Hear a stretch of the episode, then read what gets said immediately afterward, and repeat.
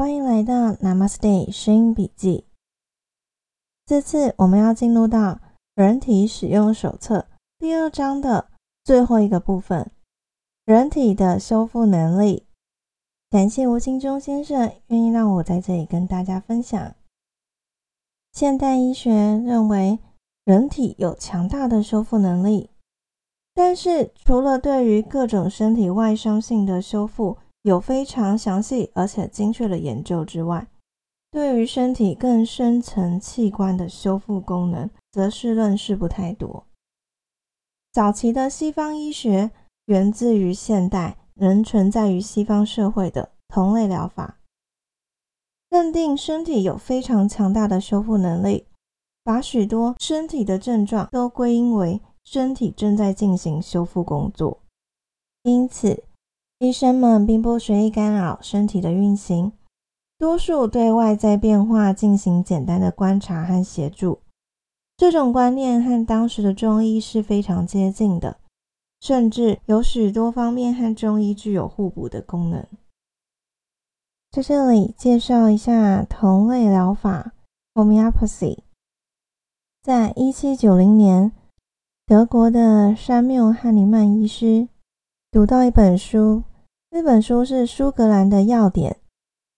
这药典里面说，金鸡纳的植物可以治疗疟疾，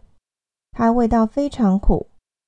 那我们现在知道金鸡纳含有一种成分叫做奎林，这个奎林呢可以治疗疟疾。汉尼曼医师就试吃了这个金鸡纳，结果出现了忽冷忽热症状，跟患了疟疾的症状一样，让他很惊讶，既然是治疗疟疾，怎么会产生了跟疟疾一样的症状呢？他决定要深入研究这一种药就是毒一样的现象。所以呢，药不可以多吃，要稀释到浓度很低才好。他找了很多的植物、动物、矿物的粉末掺杂在一起当作药物，大幅度的稀释，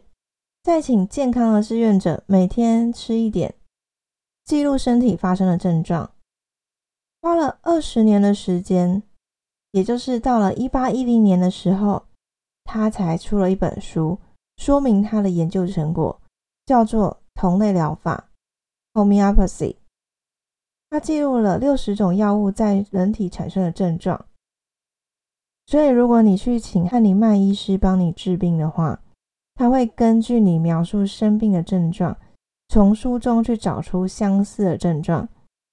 那造成这种症状的粉末就会是药物。因此同类疗法的基本原则就是让身体产生与病症相似症状的就是药， Likes cure likes， 因为药就是毒。同类疗法的介绍是李世成教授在网络上公布的资料整理，还有很多有趣的讨论，但我现在只能先暂停到这了，要继续我们《人体使用手册》这本书咯。自从细菌被发现，加上克服了大多数的瘟疫之后，讲求证据成为西方医学最重要的原则，把疾病视为敌人的对抗观念而形成的医学理念，在细菌性疾病的治疗上取得了空前的胜利，使得这种对抗观念成为整体医学的主流。同类疗法的人体修复概念，以现有人类有限的科技能力，非常不容易从活人身上实际观察深处器官修复工作的进行，使得他们的理论无法用新的实证原则所证实，不能被新的医学界实证标准所接受。他们的方法渐渐成为另类疗法的一种，接受的人越来越少，这种器官自我修复的理论也就日渐式微了。现代人长期忙碌，身体的能量光是供应每天所需都不足，根本就没有多余的能量进行器官的修复。一旦有机会休个几天假，又急急忙忙地安排旅游的行程，旅游期间也是努力的玩，生怕浪费时光。这种休假，身体并没有真的得到休息。这样的生活习惯，血清能量是长期处于下降的趋势，身体没有机会对五脏六腑进行清理和修复，直到退休时才开始整天无所事事，吃睡随意。血气开始回升，这时身体才有机会开始进行各个器官的清理和修复工作。当身体进行器官修复时，其化学程序必定和平时不同。例如，当身体清理肝脏或肾脏时，很可能从肝脏或肾脏中排出许多废物，因而使得静脉中的废物大量增加。实际的情形是，当身体清理肝脏时，会使三酸甘油脂的数据急剧上升；清理肾脏时，会使尿中的尿蛋白大量增加。现代医学的仪器诊断对于各种数值只有一组上下限标准，超过标准的就认定是不正常。因此，当身体进行脏器清理或修复时，在现代医学的诊断系统中必定被认为是生病了。从这个事实来看，虽然现代医学在概念上也同意人体有自我修复的能力，但是在实际的诊断上，则是完全否定身体具有自我修复能力的可能性。否则，医生在解读各种检查数据之前，必须先有其他方法判断身体是处于哪一种化学程序，再选择适应那一种程序的上下限标准，才能对疾病做出正确的判断。也就是现代医学的方法认定人体的血气能量只有下降的这种趋势，没有上升的可能性。许多人都有一种经验，就是连续休几天假就开始生病，原因是他原来的血气并不是很低，但是身体仍然没有多余的能量从事清理或是修复工作，因此要休息几天，血气升高了，就有清理或修复的能力。身体一开始进行这类工作之后，就会产生不舒服的症状。在大多数人的认知，这就是生病了。因此，常常有人认为自己是劳碌命，一休息就生病。血气能量的上升就是这么简单，只要多休息，尽量回归到自然的生活，血气自然能上升，并不需要修炼任何特殊的功夫和技艺，也不一定需要吃特殊的补品。身体是非常复杂的设备，作者曾经从事人工智慧的研究工作，主要都在模拟人体的各种能力和行为。其中最让作者印象深刻的是人体的感知系统。当我们闭上眼睛，旁人用手在我们身上任何一个地方按一下，我们立刻能够知道被触摸的位置，以及触摸的形式和力度。从控制工程的眼光来看，那么简单的动作，身体上需要许多密布全身用来传送位置和力量的信号传感器。当时我就明白，人体的设计是极为精细紧凑的，人体必须在紧凑的内部空间中传送各种营养物资，也需要把多余的废物送出去，又要传送各种感知的资讯和操作肢体的信号，更要具备实际操作肢体运动的机构。当初设计时所保留的各种通道必定极为紧凑，只够身体正常运行时使用，不会预留多余的空间和容量。当我们平时劳累，身体没有能力排泄垃圾时，这些空间闲置着，但是当血气能量上升，人体有能力排泄垃圾时，不但要排泄当天的垃圾，还要排泄前些时候搁置的多余垃圾。同时，为了这些额外的工作，人体也必须输送更多的能量物资，才能达成任务。这时候，排泄垃圾所需经过的部位各种物资流量可能是平常的好几倍，有时候甚至需要开辟平常不使用的紧急通道。这些超量的负荷以及平常不使用的功能，自然使身体感觉不舒服，也就成了大家认定的生病症状了。这就像是假日的时候，高速公路会因为大量的车流而瘫痪，是相同的道理。因此，当我们感觉不舒服时，